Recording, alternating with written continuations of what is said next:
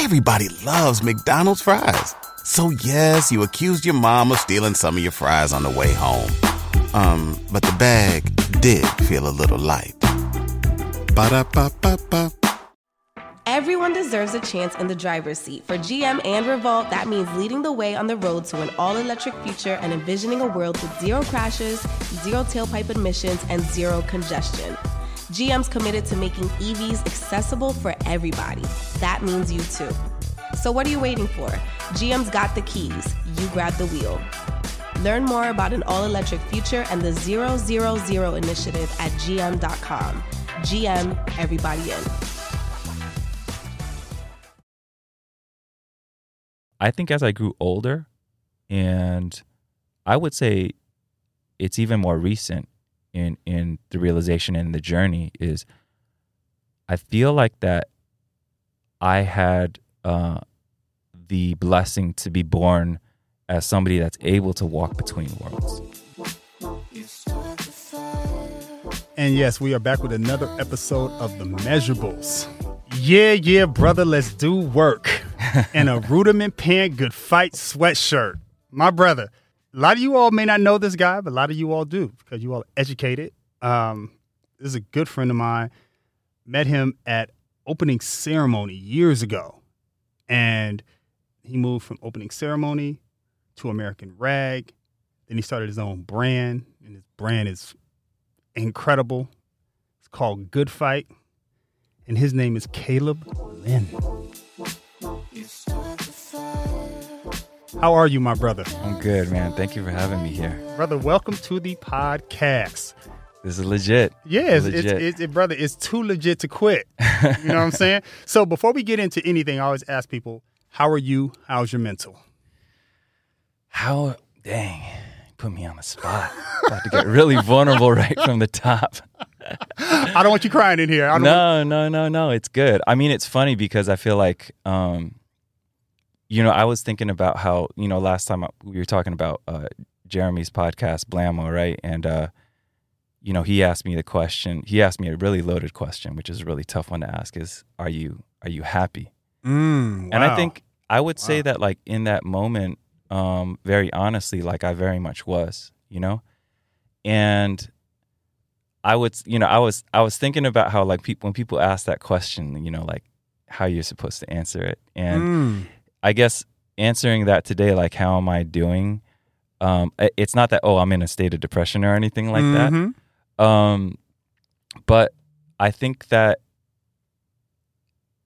I would say that, like, I'm doing well. Yeah. But at the same time, like, there's a lot of things going on. A lot of things going on right now, whether that's personal, business,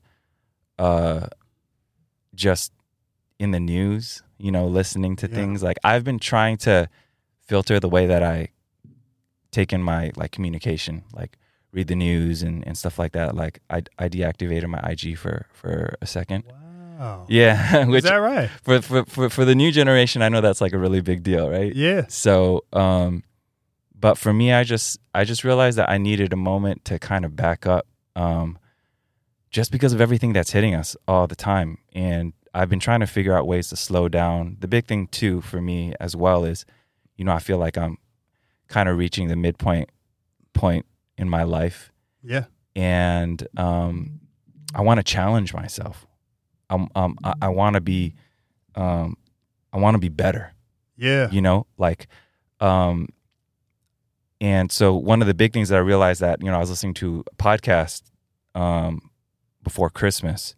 And it was talking about how, social media at the end of the day, there's a lot of different kinds of benefits that it brings us, obviously. Right. Very important for from a business point of view. Absolutely.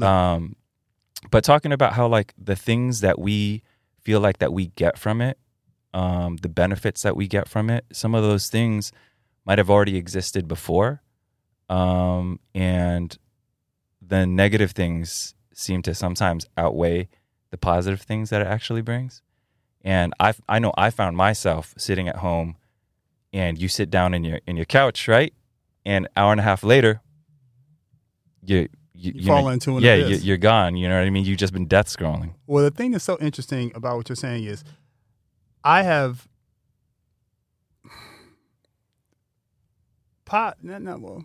social media can either be a cesspool or it can be a bridge to heaven. It's what you make it. Right. Since it's working on an algorithm, whatever you're liking, whatever you're searching is what the system will take as this is what you want to see. Yeah. So I always say that when I worked at United Talent, you had access to everything, good or bad. Right. So if it was your desire to be George Clooney, talking about how, you know, we need to make the world better, sitting at summits, you know, like if that was your goal, you had access to that. Right. But also if you wanted to be a piece of shit and fuck around with hookers and snort coke, that was available too. Right. Not necessarily at the agency, but like you had access to whatever you wanted. So you can go either way. So when you talk about death scrolling, I understand. Like when I'm when I'm like looking for like motivation, or when I'm like looking through my my timeline, I'm always interested in the things that pop up. Cause like, you know, like I feel for the most part I attempt to be as jovial as possible. But like, you know, anything that's too dark, I'm just like, ugh. Because those things attach themselves to your subconscious. Right. And once they do that, bro, it's a problem. Yeah. Yeah. So everybody knows that you are a son of New York. Yeah. At least they should. Yeah. How did your family influence your business mindset? Or did they at all? Man, I think they did in a funny way. How so? I mean, so my father actually, I think some people know this, some people don't. Both my parents are pastors now, but my dad originally was, he owned an accessories business in New York City. What type of accessories? Like pins, jewelry, different kinds of things like that for men and women. Like tchotchkes. Stuff you would sell to like JCPenney's, Macy's, Army, Navy. Wow. I got to travel the country a little bit with him when he was doing shows for that. But that's originally what he used to do. Yeah. His office was on 44th. But he did that for a long time before he sold the business and we came to California. Wow. So and then before that, actually, my on my mom's side, my grandfather originally, he had a general store. He had a few general stores. This is in New York? In New York City. New York City. Yeah. And he had a few, and essentially what happened was that's the business that my dad took over. So my grandfather started a general store, as a lot of Asian immigrants would do things like that in New York City. My grandma had the foresight to actually shift that into a wholesale, where they started to import different kinds of jewelry and things like that, repackage it, make different kinds of selections. Essentially kind of what a lot of brands or a lot of companies already do, people just don't know about. Right. Kind of white label. Yeah. And then sell to the department stores all over the U.S. Wow. So she was doing that, and that's how she transformed Yen Associates into what it was. And then eventually my father took over that business. So were you young, working in the store, like on the weekends, during the summer? Like was your family like imputing into you like what you're seeing? Like me packaging this up? No. Like you weren't getting any of that game. No, well, okay, so I did sometimes. I was helping with the family sometimes with like the packaging and everything like that. You know, just as like, you know, you're young immigrant family, you're going to help out the family business in some way, you know, when they need it. So, but the general store thing was already gone by the time that I was born. So they were fully into the wholesale aspect of the business, and way more lucrative. But at the end of the day too, like both my parents went to Columbia. So that's awesome, bro. Yeah. It's a blessing. It's a blessing. My mom moved to Queens when she was 10. So she's from Taipei originally. She moved to Queens when she was 10. My dad moved to the city to go to Columbia for college. Yeah. He's quite a bit older than her, so they actually ironically didn't cross over, but they actually ended up going to the same school. And then he was in Columbia for chemical engineering, but was actually in the PhD program once he graduated for English literature. That's his true passion. Wow, English literature. English literature. So is he like a poet? Is he like kicking sonnets to mom? Well, he's a pastor, bro.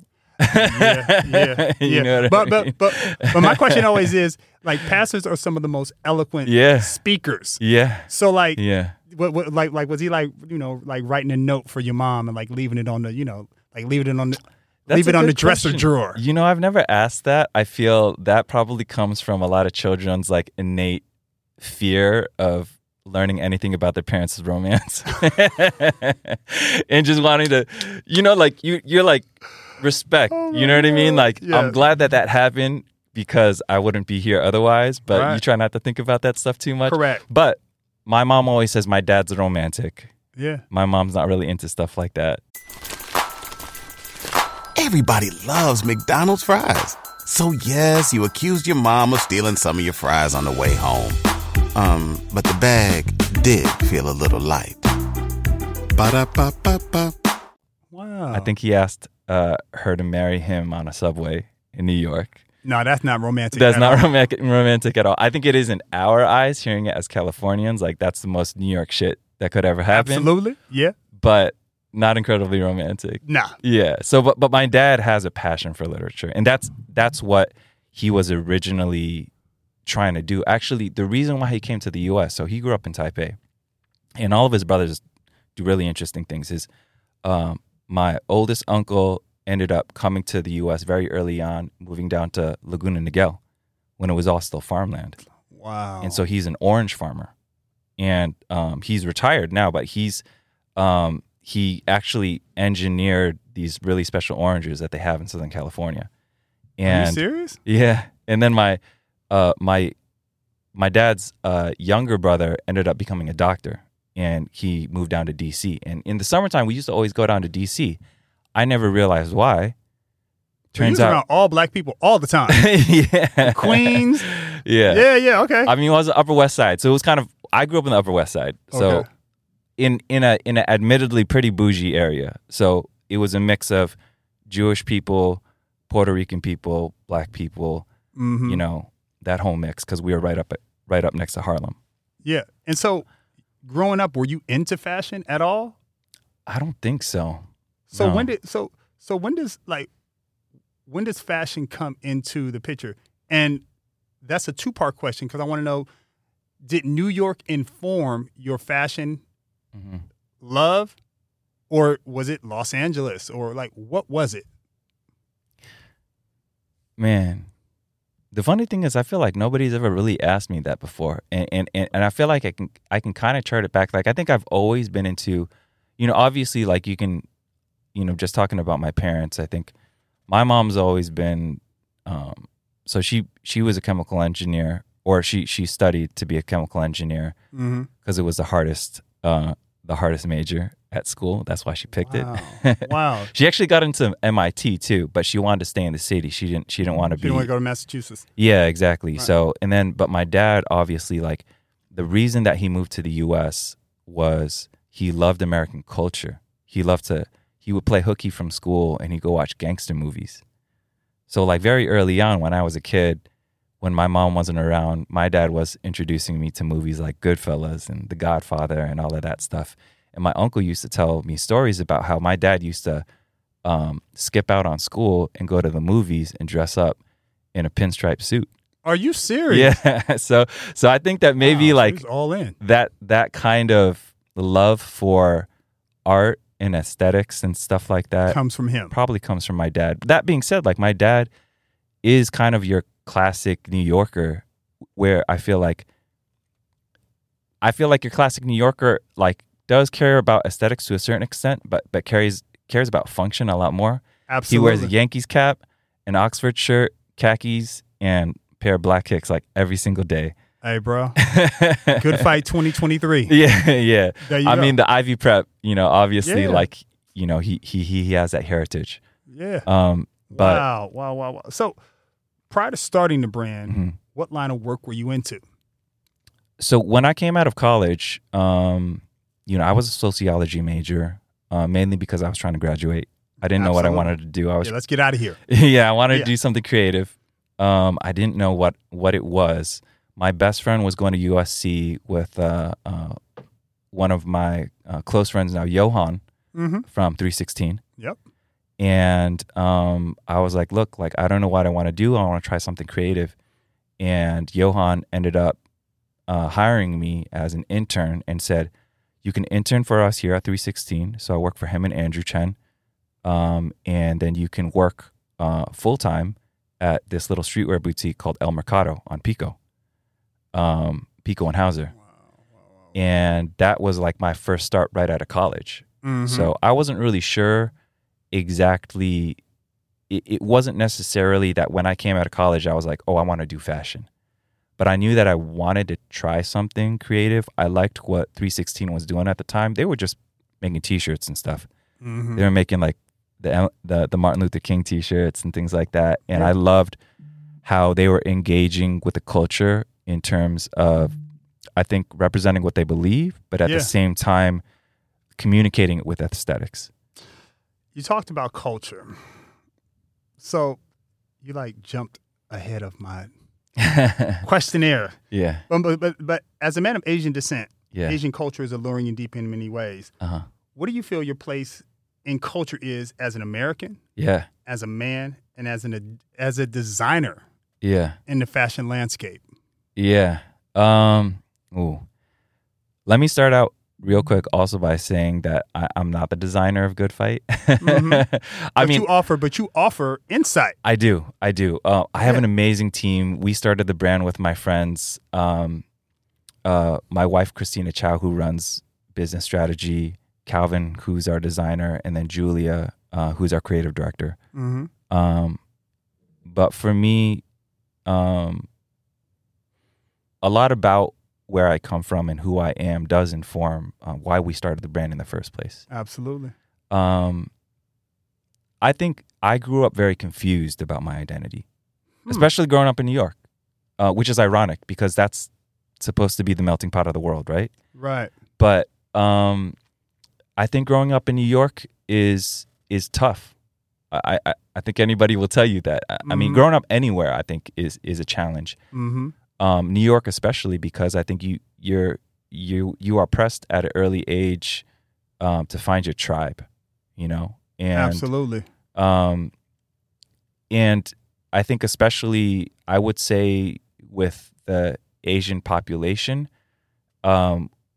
we a lot of times feel a lot of pressure to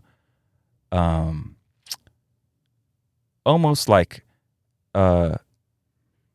Find our what's the word? It's almost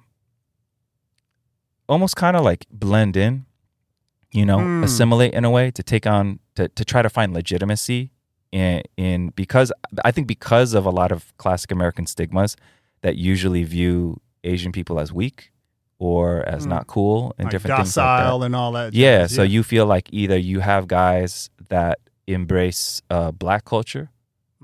You have guys that become very white, you know, and so and it's hard sometimes, I think, to try to figure out like where your identity is.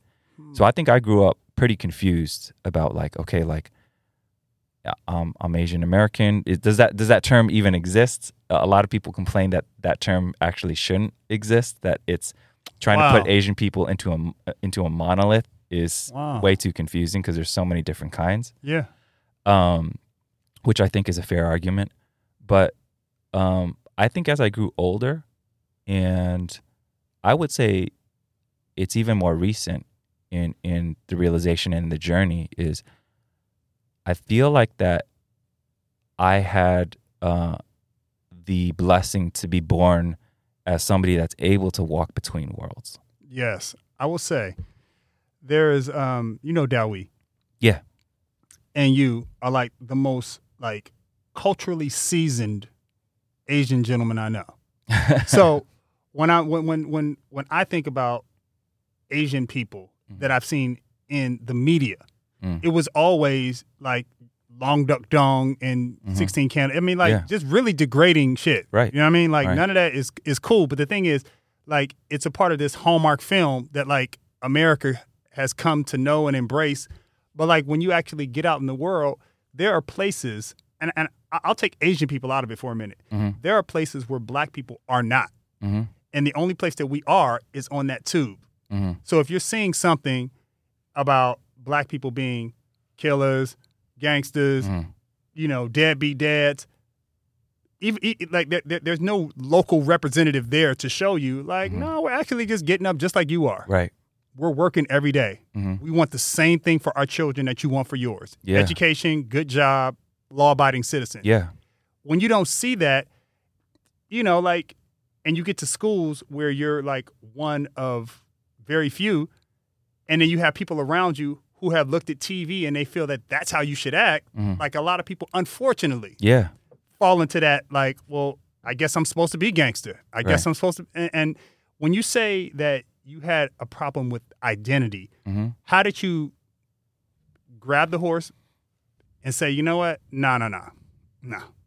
Your vision of what an Asian person is, mm-hmm.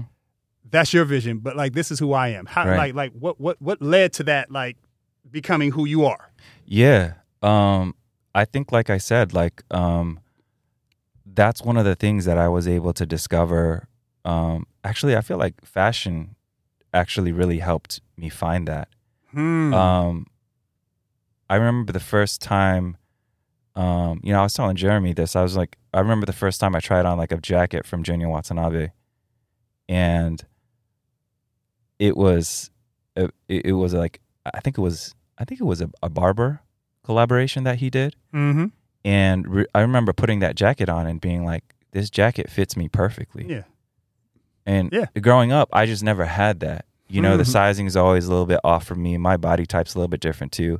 Even as an Asian, like, I'm more athletic, so right. I'm a little bit thicker. Right. So right. I've always had a problem necessarily fitting into like standard clothing. But I remember the first time that I put on clothing from like independent brands like Junya or Lad Musician or Nom de Guerre and stuff like that, and putting that on for the first time and being like, whoa, I don't have to wear what everybody else wears. I don't have to just see somebody out there and be like, well, maybe I need to dress like that. I can actually find my own way. Right. And that, I think, was very eye-opening. Even in an emphasis of like, okay, even specifically for the Junya stuff, like, I don't need to also try to imitate Japanese fashion to find my path or to find my own identity, you know? Like, mm-hmm. I am who I am. I'm Asian American, right? And what that means, again, I use that term, I think, lightly, because there's so much different kinds of nuance that comes into that. On, again, whether or not even that term should even be a term. Hmm. But one of the things I know is that, like, when I'm in Asia, I'm not considered. If I go back to Taiwan, I'm not considered Taiwanese. Wow. I'm considered American. But when I'm in America, I'm not considered American, you know? And I used wow. to hate that.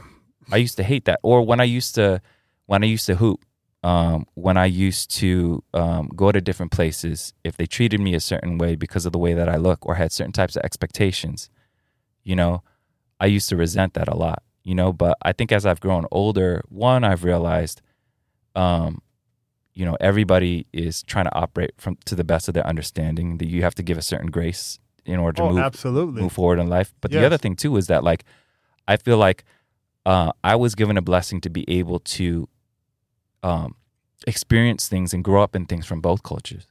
And that's part of the reason why we started Good Fight, was because we felt like we wanted to see more representation for people in our space. And that's not just Asian American. We've never called ourselves an Asian American brand. We've always thought of ourselves as a bridge. We've always said at Good Fight that we believe in true art and the power of human value. Awesome. And go ahead. Well, what's the origin of the name? What does it mean? Like, a good fight is like, if you underestimate me, this good fight, I'm going to come out victorious, but I'm going to whoop your ass. Like, what does it mean? I think it means standing up for what's right. Yeah. Even, I think, especially when the odds are stacked against you. The last day of my time at American Rag was November 11th, 2016. Yeah. The day of the election. I'll never forget that day. Why? Because I think it was a classic example. And I don't hate that day, because it's part of history, and part of life is also, I think, not just complaining about the things that happened, but living it through and seeing what you do with it. Absolutely. And I remember my mom calling me and being like, hey, like, are you sure that this is a good time to start a brand right now? You know, like, you know, where the economy's not looking so good. Yeah. Politics are crazy right now. And I remember telling my mom, I was like, that's exactly why we're starting the brand. Mm. Because we felt like everything that was going on in the country kind of symbolized it wasn't just politics. It was an avatar for what was going on in society. Mm. And I think society was getting to a point. And it wasn't, honestly, it's not just about the far right, but I think it was about people in general, where it felt like we were getting so used to success. We're getting used to the world was becoming smaller. Everything was at our fingertips, right? You think about this, you know, 2016, you know, even or right before the pandemic. Think about how the world was before the pandemic. So many things were coming to us and everything was becoming so fast. And it felt like what the world was saying was, it doesn't matter how you win as long as you win. Mm. And that all it was about was winning. Right. And what we always tell people is, well, we just don't fucking believe that. Right. We don't. Word. We've always believed that it's not about the destination. It's about the journey. The journey. And not only that, like, we've always believed that what we do with art, what we do with fashion is not about product. It's about people. Mm. But the clothes look real good on people. They look great. Thank you. I appreciate that. Yeah, they look fantastic. But the reason is because we believe that there's power in that. Mm-hmm. We believe that there's power in when you put something on and you feel like $1 million bucks, or you feel like something represents you. You know, you look good in that. But, thank you, brother. Yeah, but you look good in that in the Warrior sweatshirt too. Yeah, but I mean, good fight, bro. Good fight. Good fight. Yeah, but that's you know, like, I think that, so from that value, but also I think from the basic value of also, like, how are you doing your business? Okay, like, so one of the reasons we started the brand was because all of us up until that point had already been involved in the business for over a decade. Right. Wow. Our partners. Right. Wow. So we didn't just come out of nowhere and be like, well, we want to start a brand. We had a lot of experience in different areas. Obviously, you know, like I was a buyer. Mm-hmm. Julia was a stylist who also was a buyer before too. Calvin was the one that went to fashion school. Right. Christina still works full time as an agent at CAA. Yeah. And one of the things that we realized, though, was this industry is so vast, and this industry likes to posture so much and stand for so many different kinds of things. But how many times have we been involved in different kinds of fashion things where they didn't treat people right? When you say we, are you talking about Asian people, or are you talking about people in general? People in general. People in fashion in general. Right. Like, where you have some company is awesome and they put out a wonderful T-shirt that stands for this, that stands for empowerment or XYZ, but they treat their employees like shit, or they don't pay people on time, right? Or they're constantly their business is in a mess, mm-hmm. you know. And know a lot of those type of companies. We know a lot of those type of companies, and that's the big thing that of what we were trying to stand for as well. Like, we're, like I said, like, we're not in Good Fight's not an Asian American brand. It's also not a social justice brand, mm-hmm. but we believe in excellence by doing good. We believe in excellence through integrity, through kindness, and we think that that's worth it, and that's, we think that it's worth fighting for, and we think that that's worth sometimes sacrificing for, because that means sometimes I gotta pay a little bit more because I want to work with this factory. You gotta pay more, you know. listen yeah, I always tell people, because I deal with all different types of people socioeconomically, right? Mm-hmm. And you'd be surprised, the higher the people up on the ladder sometimes financially, the cheaper they are, right? Because they're so used to getting stuff for free. Right. So there was a time, I've been in business 20 years, right? Mm-hmm. Where I was constantly cowering to that. Right. Like, how much is the suit? And this is when suits were like $2,500. Right. Oh, man, I can go somewhere and get it for $17. I'd be like, oh, well, you know what? I can do it for $18. Right. Because I was just like, let me just get the business. Mm-hmm. But you come to a point where you're like, no, I'm putting in the work. Yeah. And not only am I making this garment for you, people don't complain at a discounted rate, mm-hmm. right? Yeah. So if something is wrong, they're not looking at it like, you know what? Well, he did discount it for me. Let me just have a little, let me be gracious. No, they're complaining like they paid full price. Right. So if you're going to complain like you pay full price, you're going to pay full price. Yeah.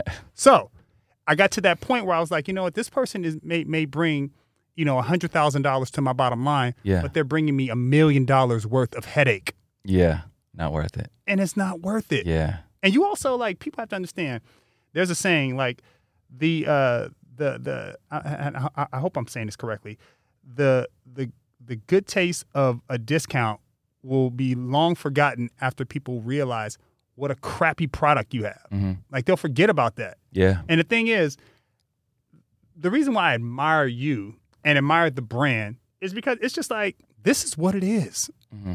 We're making quality garments, making them locally. Yeah. You got to pay people a livable wage. Yeah. And that is non-negotiable. Right. And what's interesting, Caleb, is that the people who are buying it, who are asking for a discount, mm-hmm. based on what they do, if you would have asked them, you know what, based on what you do, can I come get a discount? They'd be like, no. Yeah. So it's no different. Right. Right. No different. So I want to jump to something real quick. Do you consider Good Fight a New York brand, an L.A. brand? Mm-hmm. Do you consider it? We consider an L.A. brand. We consider it because we're from all over the place. Right. You know, I'm from New York. When something happens to your kitchen, you might say, "This is ludicrous." But that won't fix your home. That will only get you the rapper, Ludicrous. Having trouble? Don't panic. Don't be alarmed. You need to file a claim? Holla at State Farm. Like a good neighbor, State Farm is there. That's right. You can file a claim on the app or call us. Thanks, Mr. Chris. No matter how ludicrous the situation, like a good neighbor, State Farm is there. State Farm, Bloomington, Illinois. Calvin's from New Orleans, grew up in Singapore. Christina's from Chicago, and actually Julia's from LA. So we are all from all different places, but we met here. We started the brand here. We incorporated here. We make our clothes here. And this is home for all four of us. So yeah, we definitely consider it a Los Angeles brand, and that comes with a lot of different stigmas. But we've decided to embrace that. Absolutely. Yeah. So how long did it take for the brand to gain its legs financially, visually? Well, we're still gaining our legs financially. Yeah. I mean, well, sure. Yeah. Absolutely. You're an independent, so we're an independent. Yeah. No, but we're still here, so that's a blessing. It's been 5 years now. We just celebrated our 5-year anniversary. With a collection that we did for Dover Street Market. Nice. We when we first started the brand, we didn't know that we wanted to do fashion at first. So we put out our initial collection. We did a small showroom in New York City and in Chinatown for a few friends and press. We thought that we want to go DTC. So like I came from a background as a buyer, and I was like, I don't want to wholesale my stuff, right? I want to, if we can go direct to consumer right off the bat, like that is my goal. But you know, it's hard to do that without any kind of attention. Yeah, you have to have a hybrid, and you need to have some form of legitimacy. Like if you're able to do that, blessings, right? But you know, even a store like, or even a brand like a Noah, you know, obviously people had to have that reference point for Brendan coming from Supreme. Or also with the different partnerships that he had, or with Chris and Union and stuff like that too. Right. You know, for us, you know, we were coming out of nowhere, and what happened that season was Julia used to work for an amazing stylist. Her name's Karen Kaiser, who's still a good friend of the brand. Mm-hmm. She had sent our lookbook over to the head of PR at Comme des Garçons, Daphne Seybold, who's at Sky High Farms now. She's amazing. And she had sent the lookbook over to the buyers at Dover, New York. So we were very fortunate when we were blasting out a press and everything like that. We had just gone back to New York. We had flown back from the showroom. We had gone back to New York because Vogue wanted to see the collection. Mm-hmm. So we flew all the way back just to go to Condé Nast, show them the collection, and then we flew back. Wow. And then... we got an email from the buyers at Dover saying, "Hey, we'd be interested to check out the collection." And we were like, "Absolutely, we can be back there, right?" And they were like, "Oh, you guys are already back in LA?" And we were like, "Yeah." And they were like, "Well, that's okay. Don't worry about it. We're not going to make you fly all the way back over here, but we'll see you next season in Paris." And I remember like, no. Yeah. No. You're like, wait. I'm coming right now. Yeah. I'm seven hours away. But we didn't. Wow. We didn't. Mm-hmm. We paused because we felt like we were maybe being a little bit too thirsty. And the next season, we took the brand to Paris for the first time, to wholesale for the first time. Mm-hmm. And true to their word, they pulled up. Dover came out. They came out with a few of their international buyers, and we also saw Essence. We saw the guys from Roden Gray as well. And then we left that Paris. And we didn't hear from anybody for a few months. And I remember sitting at the table with my good friends, and we were talking about like vision and like why we do what we do. Right. And he one of his close friends had just committed suicide. Oh, wow. So he was like, why do you guys do what you do? Wow. And I remember sitting there telling him about what the brand represented, why we started it, and how I was like, look, not everything's always going our way. We made the investment to go to Paris, and we saw all these people. We didn't see nobody. Oh, we didn't hear back from nobody. But we still believe in what we do. Right. And the moment I said that, my phone flashed, and it was an email from the buyers at Dover saying, "Apologies for the delay. Right. We're really happy to start working with you, and here's your first order." And so that was our first order. Wow. Yeah, that was kind of our start to kind of like jump into the fray right out the gate. Hold on, wait. We got to clap it up for that. bro. Come on, man. Thank you. That's amazing. So the thing is this. You never know how God is working. Mm-hmm. And if the quickest way to make Jesus or God laugh is show him your plan. Yeah. Like, bro, I got you. Yeah. Don't worry about it. Yeah. So what was the first piece that like the brand created and sold well? And do you remember I know that Dover was the first sale. Right. But like, what was that? Was it a piece or was it pieces that like went? I mean, so first of all, I want to shout out Marissa, who's no longer at Dover, but she was the buyer that we first worked with, who was really there for us and I think really shepherded us, you know, when we first started out as a brand. And working with that initial team, her, Ari, Eileen, Maddie, all these guys, like, it was so awesome because it's one of the best stores in the world, but it felt like working with like a mom and pop. And they really communicated really well with us, took care of us. Daphne, our first season when we first launched Fall Winter 18 Undertones, had us fly out to New York. We did a clinic with the staff, and then she sent us to desk visits to every single major publication in New York City.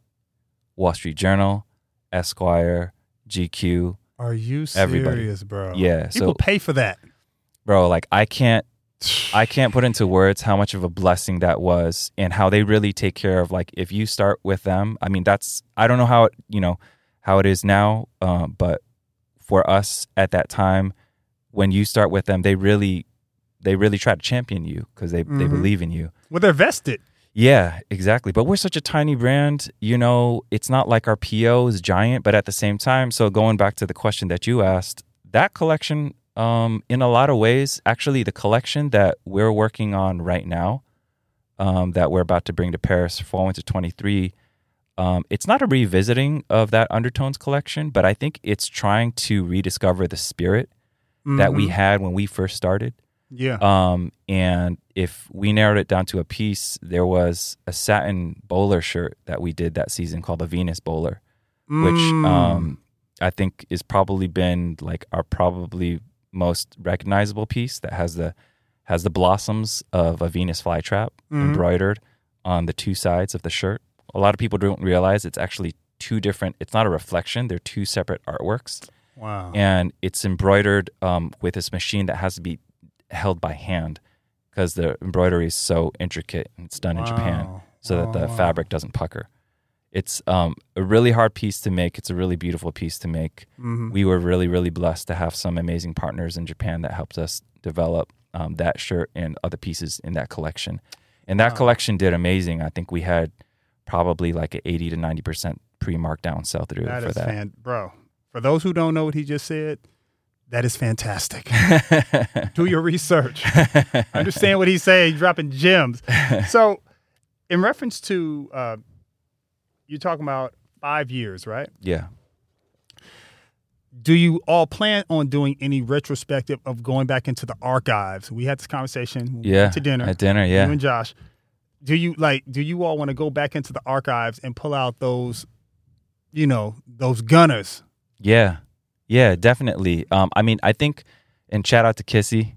Much love to that man. Shout out to Joshua, brother. And, but we had a chance to start doing that with the 5-year collection that we did. Mm-hmm. That was amazing to go back to look at some of like the successful pieces that have been really strong for us. Absolutely. Yes. And definitely like that's a point of emphasis for us, in terms of looking at some of the old silhouettes that people really, really love. And then also, I think, digging back into, like I was telling you at dinner, I think development for this season was especially hard, not because of the product aspect of it, but because I think we did a lot of soul searching this season. We did a lot of, we spent a lot of time. We've typically always done kind of like thematic collections that are based on different kinds of inspirations.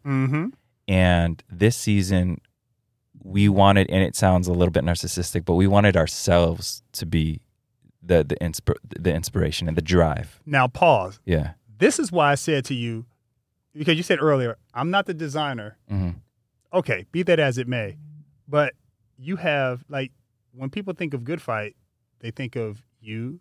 They think of, you know, your wife. They think of, like, the collective, because you all work hand in hand in it. So, like, do you ever look at the collection that is like being proposed and say, well, that would be dope if we did this? Or is it just like you just give total autonomy?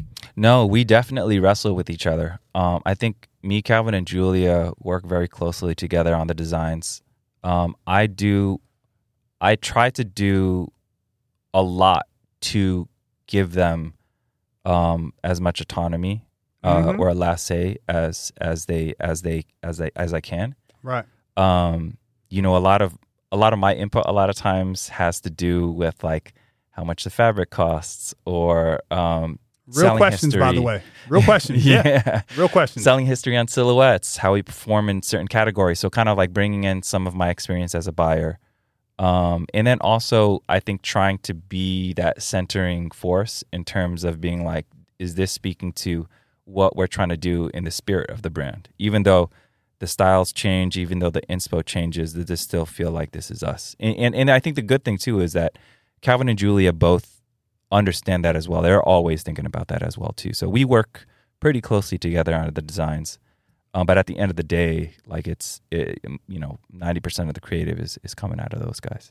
Wow. Yeah. So I want to talk about culture and messaging, right?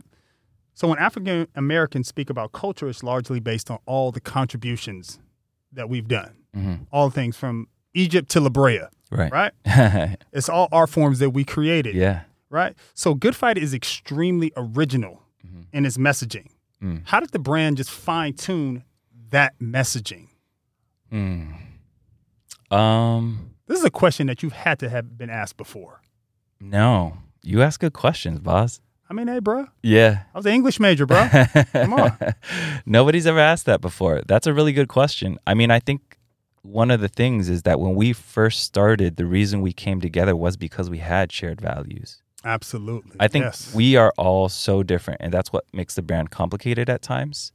And that is our big challenge in terms of, I think, trying to bring all those different perspectives together and put it into kind of a cohesive narrative. But in terms of like our core values, they're the same. They're very, very much the same. Wow. So I think like in terms of our beliefs, in terms of like how to treat people, in terms of our kind of desire for a certain kind of quality level, in terms of like the kind of product that we're making, it's the same. I think the great thing is that like I met Calvin and Julia working together at Opening Ceremony. So when we met was around the time of when I met them, and we've all shared that kind of like professional experience together. So we have that expectation in terms of understanding like what to expect from each other of taste, in terms of even funny thing is like now coming back where we've opened a shop. Also, even in terms of from a retail level, because we share so much background together, the expectation is very, very similar. So also like I know 100% any of us are in the shop.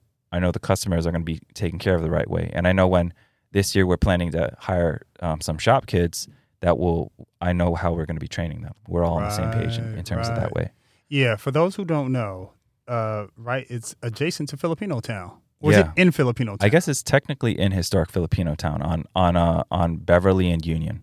And it is like the feng shui of the office is ever changing.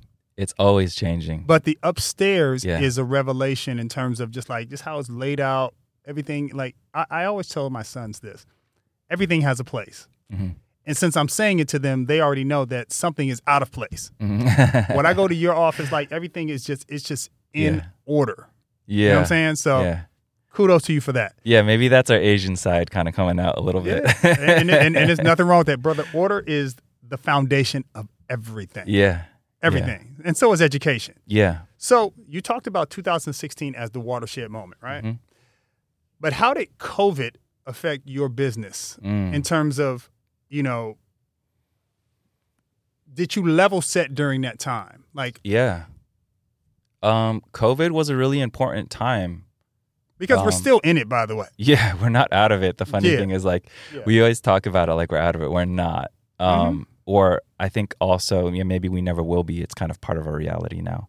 Right. When COVID started, you know, I feel like the biggest thing, there's a lot of things we learned from COVID, right? The big question in 2023 is, how have we brought that forward? That's the big question with 2022. Right. Everybody had different dreams about what they wanted to accomplish. Not only that, but also like how they were going to take the things that they experienced from 2020 and 2021. And I would say that the vast majority of people that I talk to probably aren't exactly happy with the way that 2022 went, or even the way from a personal perspective in terms of like, did I really take the things that I learned during that time and apply it to my life, or did I become complacent and did I return to my old ways? And that's the challenge of 2023, you know? Wow. And I think that that's also the challenge of like becoming a more seasoned human being, you know, like if you want to talk from a biblical perspective, that's why storytelling is such a huge, important aspect in terms of even like religious society, right? Of even the Jewish people used to take the scriptures and they'd write it on pieces of paper and put it into a box and literally bind it to their foreheads, right? Mm-hmm. Because we forget. Wow. We forget all the time. And we're seeing that shit in real time now, right?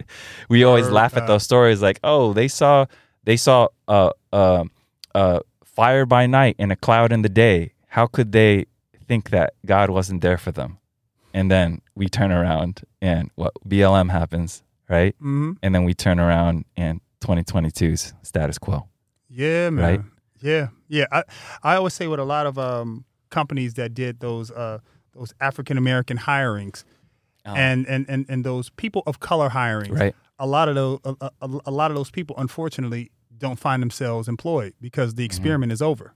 Right. You know what I mean? It's just like, oh yeah, you know, we felt bad then and all right, we're on to the next. Yeah. Whereas like there's a movie called The Spook That Sat by the Door. Mm-hmm. And it's pretty much about this Black man who works for the FBI, learns all of the different things that they do to destabilize things, and he goes back and he uses it against them. All right. I'm not saying that you should use anything against anybody, but what you should do is if you gain access to the VIP section, you need to see what they're doing in the VIP section and what makes the VIP section. Right. And then come back and figure out how you can make your own VIP section. Mm-hmm. That's the one thing that I appreciate about Jewish people, about Asian people, by and large, like many other groups besides Black, is that it's like the ability to pull and not just like get to a certain point and say, you know what, well, I got mine. Mm-hmm. And like knowing that you can make change happen for so many other people just with the movement of a pen. Yeah. But you're like, nah. Mm-hmm. I'm not going to do that. Mm-hmm. That's what I don't like. That's what I think was so powerful, and I feel like that's what a lot of people miss about what Virgil was doing. Now, a lot of people have different opinions on whether you like his design or whether you don't like his design, et cetera, et cetera. But the one thing I think that shook me about Virgil, and you know, rest in peace, you know, obviously for him and everything that his family had to go through. The one thing that really shook me is that I feel like what Virgil was doing was, it wasn't just, oh, if I can do it, you can do it too. Let me show you. But literally also what he was doing was exactly what you were talking about. He got his foot in the door in terms of high fashion, the old-fashioned houses, a kind of like coterie that kind of establishes the narrative in terms of what defines culture, mm-hmm. what is high-end, what is high-class, what's considered a value. Why is speaking a certain way considered more high-class and speaking a certain way more considered your street? Correct. What does that mean, right? And what Virgil was doing was, it wasn't just, look at me, I'm a black designer. A black designer can be in this space too. If you look at what he was doing, and it goes all the way back to when he was still doing the radio show with Lupe, and he was talking about how he was trying to, when he was trying to imagine what Ivy Prep looked like in Chicago, and Black Ivy, right. You know, and what he was doing, if you saw like those last videos that he was doing with RZA, with Lupe, with those guys, and the music and the iconography and the castings, he was trying to say, you say this is high class. You say Versailles is high class. You say that this skin tone is high class. You say that this culture, European or Western culture, is high class.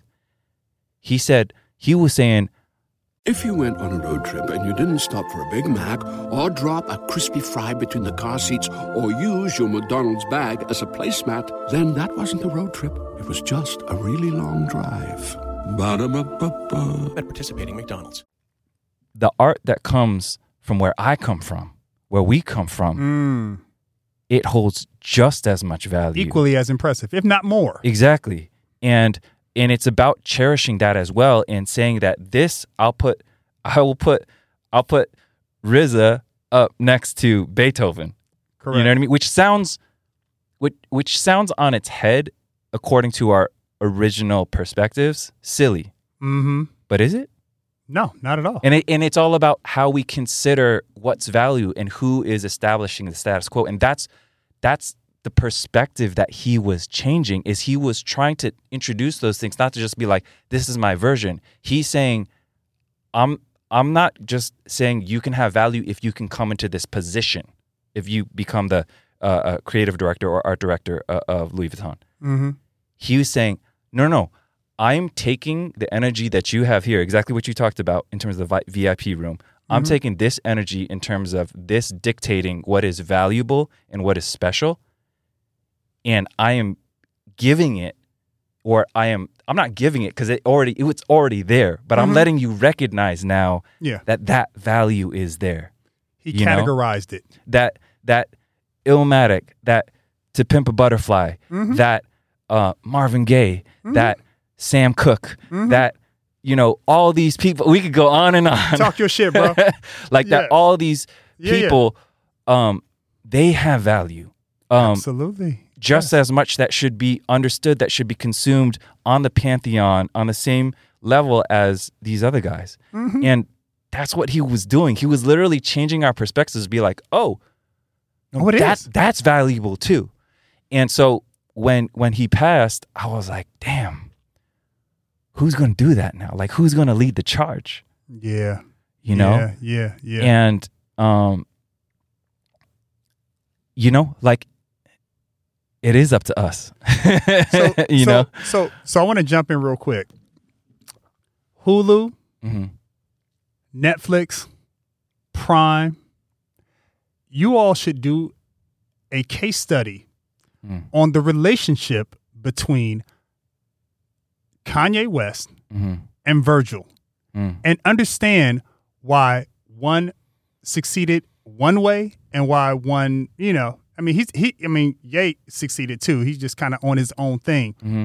I always tell people that Virgil was what Sidney Poitier was to Hollywood. He was that to fashion. Yeah. That's what made him so effective, because he was able to listen to the street, listen to the hood. Yeah. And he compared it back to white folks to where they understood it. Right. And they weren't threatened by it. Right. Yeah. That's an amazing talent to have. Right. And I was talking to, Joshua about this, Kissy. Yeah. He was telling me that the tribe that Virgil was from, they're always known for just doing mystical things. Whoa. Pulling off impossible feats. That's crazy. Isn't that crazy? That's crazy. Shout out Kissy, man. Yeah, shout out Kissy. That's it. I mean, like, that would be such an incredible case study for just see how, like, he literally was the Sidney Poitier of fashion. Yeah. Literally. Yeah. Like, yeah. There's only one Sidney. Yeah. True, there's a Denzel. Mm-hmm. There's only going to be one Sidney. Right. So that being said, do you have a dream client? Dream company that you would want to work with? Dream client, dream company we want to work with. Because we are coming to the end, my brother. We're 7 minutes out, bro. Yeah. We've been cooking for a strong hour. Yeah. I think that, prime client, I mean, obviously, like, we're constantly doing studies internally about, like, who we think, like, our prime client is, or who is the person that's buying our clothes or the things that we make. I mean, I want to take it back to, I remember the first time, we saw Justin Bieber wear one of our pieces, and we were like, whoa, that's cool. Mm-hmm. And I remember the next day we were walking down the street in the Arts District, and we saw this kid wearing one of our shirts. In the wild. Like a $560 shirt, skateboarding down the street, sweating in it, got it all messed up, and just living in it. Yes. And just this random kid who we don't know, you know what I mean? No stylist involved, no nothing. He picked up that shirt. It had a just release, so we know that he bought that full price, and he was living in it. Say word, bro. And we were like, wow. I think that was very early on in the brand, before we were really seeing kind of like more random people wearing it. And I think for us, like, it's really all about the people that can appreciate it. We don't we don't really go on sale that often. We don't do things like Black Friday and everything like that. So the people who buy our clothes, the people who have our clothes, same thing. And I learned this from you. We don't gift any of our stuff. Anything that people see on a celebrity or anything like that, they bought it or they're renting it. Or they're renting it. Yeah. And because the celebrities, like you said, they value the stuff a lot more if they purchase it. And so I think for me, it's really somebody who thought that this thing was worthwhile enough to spend the money on, and then really appreciates it and lives in it. Like, that's our ideal client. In terms of somebody that we want to partner with and work with, I mean, I think that question's become a lot more complicated. Well, you know what? Don't give anything proprietary away. It's always best to just let people see stuff. Yeah. There's so many things I'm working on that I would love to share, but I just want people to see it. Yeah. Just see it. I think we are, so I mean, touching back to what we were talking to a little bit about before we started recording, like, we obviously have some collaborations coming down the pipeline with some different footwear brands. And I think that is an awesome thing to us, because I think that gives us more opportunity to reach a wider audience. We're still pretty niche, but part of, like, what we're I think trying to do, this goes back to what we were talking about with Virgil too. What you're doing, you're not trying. Yeah, you're in business, bro. You're an LLC. Yeah. What we're doing is, so this past year we also, like, redesigned our logo. So one of the reasons we redesigned our logo was because we had this awesome graphic artist who his forte is in typography. His name's Ray Masaki. He wrote this awesome book called Why is a Salaryman Holding a Surfboard? And that was a bilingual book, an English and Japanese book that he wrote and self-published in Japan to explain to Japanese people what was going on with BLM in the United States. Oh, wow. Because a lot of the people in Japan, obviously, it's a much more insular culture. They're a little bit disconnected to what was going on there. And he wrote this amazing book. So he's number one, he's super, super talented. Number two, what he came to us is he looked at our old logo and he was like, oh, like, why'd you choose this? Why'd you choose that? And then he was like, man, I'd be really interested to see, knowing your guys' background and what you guys are trying to communicate, I'd be very fascinated to see what would your guys' logo look like in the language of the diaspora. Of your diaspora? Right. Or, wow. Of the diaspora. Or and I would say, like, our diaspora, again, this speaks, I think a lot to also, like, to I know Kissy, I think I talked to him a little bit about this, like, to also Black Americans as well, too, right? Because your ancestors aren't from here, you know? Absolutely. Correct. You guys are part of the diaspora. Yes. In the same way that we are as well, too. And so, and actually, technically, European Americans are too in their own way. So this is not to to shove anybody out, but it's to recognize. He was like, what the ways that we are trying to communicate ideas of luxury, the way that we're trying to communicate ideas of quality, were really based on a lot of Western communication, of Western standards for what looks good or what is usually used when you have something that's expensive or something that's nice. Mm-hmm. And he was like, I'm curious to try to engage. And it's not talking about just taking like Asian letter forms, right? But it's about, okay, when you have Eastern letter forms that come into a Western context, how do they exist? Right. And then how do they draw their value? So one of the first things is, and this is getting really nerdy, but for the logo, he put the logo into a monotype, which is a kind of equidistant spacing of the different letters. Because usually for Eastern characters, they're all in monotype. So even the way that these Western letter forms have to sit in a space is being dictated by the East instead of the East being dictated by the West. Wow.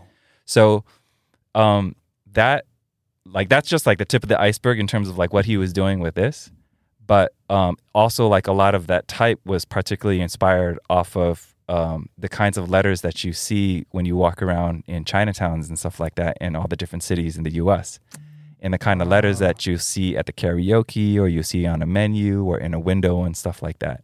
A lot of times when they're typing English, it's still formatted to the Eastern characters that they usually type with. So that's why it comes out a little bit funky and you see it. But when you see it, you recognize it. You know that you've seen that type already. Right. So, but it's this whole idea of like, how do we redefine our existence, not according to someone else's value system, right? And I think it also comes down to, again, it's not about a rejection or just centering on a singular kind of ethnicity, inclusive. But that is the beauty of the world, is that we are different. We do come from different places. So like the goal of Good Fight has always been, how do we bring different people to the same table so that they can share? And how can we learn from each other and not lose ourselves, but learn things from each other? Correct. And I think that's ultimately like what we hope that we can do with the brand. You know, we hope that people from different ethnicities, different cultures, different upbringings, different age groups can come and through the love of a certain kind of thing, which like that's the magic of food, that's the magic of music, can be able to come together and maybe sit in spaces where ordinarily they would never rub shoulders with somebody else. Right. And going back to your question about the pandemic, that's what I feel like I learned in the pandemic.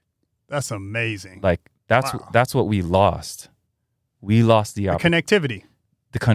Like that was like, I mean, I remember I was so upset coming out of the pandemic when we thought we were coming out of the pandemic. Mm-hmm. You had all these different brands that were talking about, oh, well, we want to go party now and we want to go this, we want to be out because we were all inside.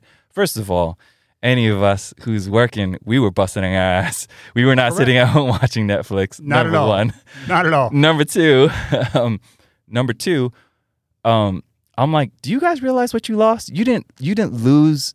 I mean, yeah, you lost the opportunity to go to the club. Like that's a microcosm of what you lost. What we lost was the opportunity to bump into a complete stranger in a public space and be able to speak face to face with that individual, to maybe even embrace that individual without having to think about it.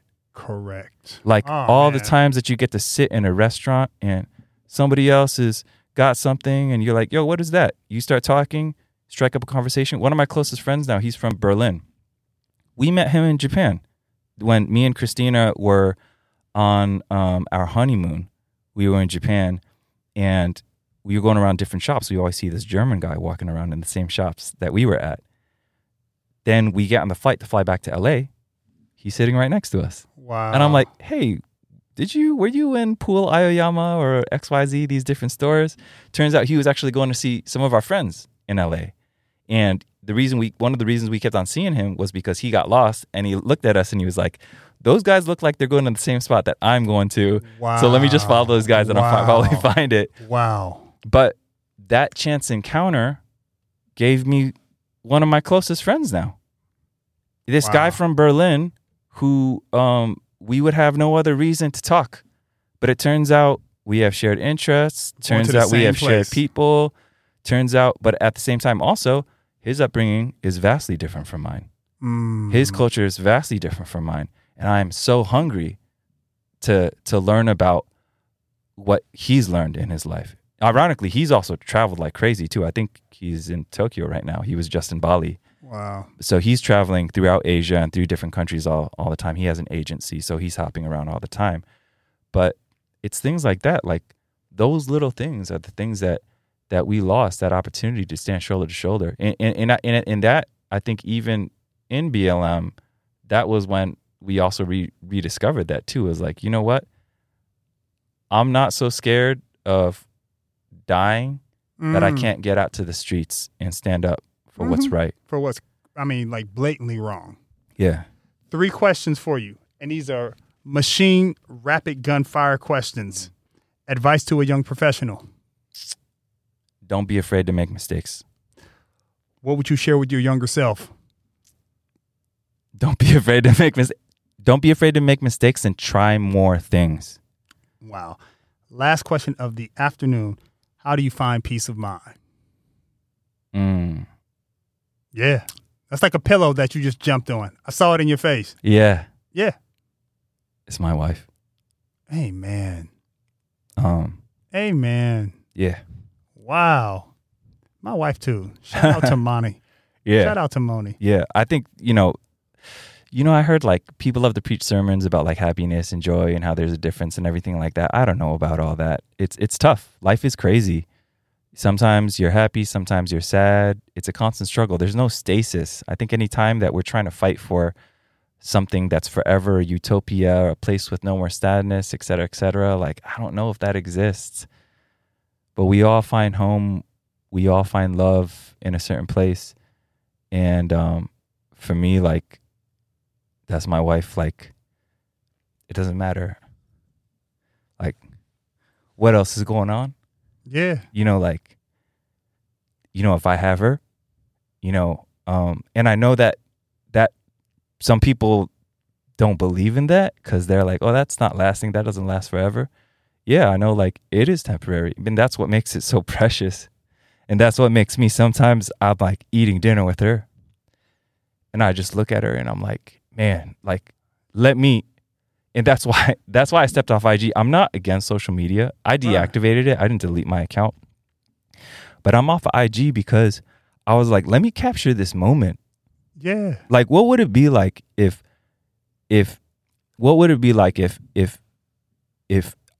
God forbid, one of our loved ones passed away and we were able to go back in time and spend time with them? Like, how would we treat them then? Right? You see movies about that shit all the time. Right. But you know what? That shit could be reality. Yeah. In a second. So yeah, absolutely. When I'm with the people that I love, I try to step back all the time to be like, okay, let me be here. Present. Let me be present. Yeah. Let me savor this moment. Cause I know if it doesn't work like that. I'm not gonna go back in time and be able to recapture anything. So let me cherish it now. Like, I'm not gonna have it tomorrow. Cause you don't know. You know what I mean? I mean, look at everything we're living in right now. Right.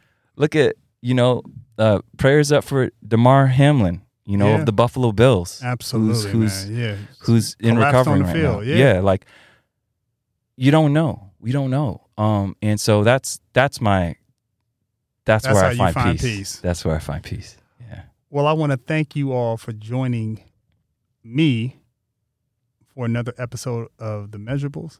I want to thank you for pulling up, brother, and just sharing some sage wisdom. This is The Measurables, powered by Revolt, shot by my brother, Callie Vision. And that's it. We'll see you next team.